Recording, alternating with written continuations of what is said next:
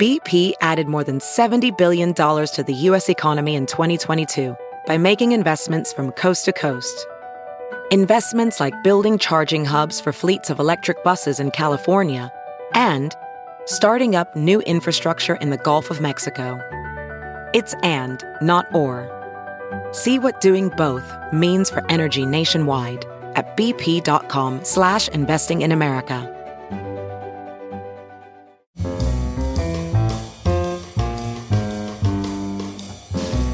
It's Merriam Webster's Word of the Day podcast for March 30th. Brought to you by Merriam Webster's Unabridged Dictionary Online, America's largest dictionary, now continuously updated. Learn more at merriam-websterunabridged.com. Today's word is amphibology, spelled A M P H I B O L O G Y.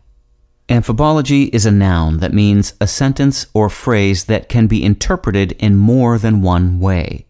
Here's the word used in a sentence by Jonathan Ford in the Financial Times.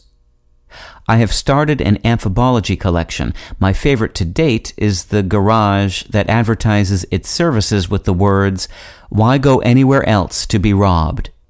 A venerable old word in English, amphibology is from the Greek word amphibolos via the late Latin and the Latin words.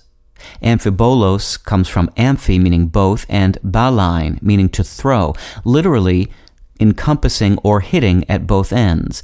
Figuratively, it means ambiguous. Amphibology is an equivocator's friend.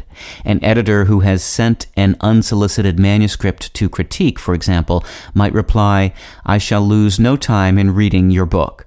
Or a dinner guest who feels the onset of heartburn might say something like, Ah, that was a meal I shall not soon forget.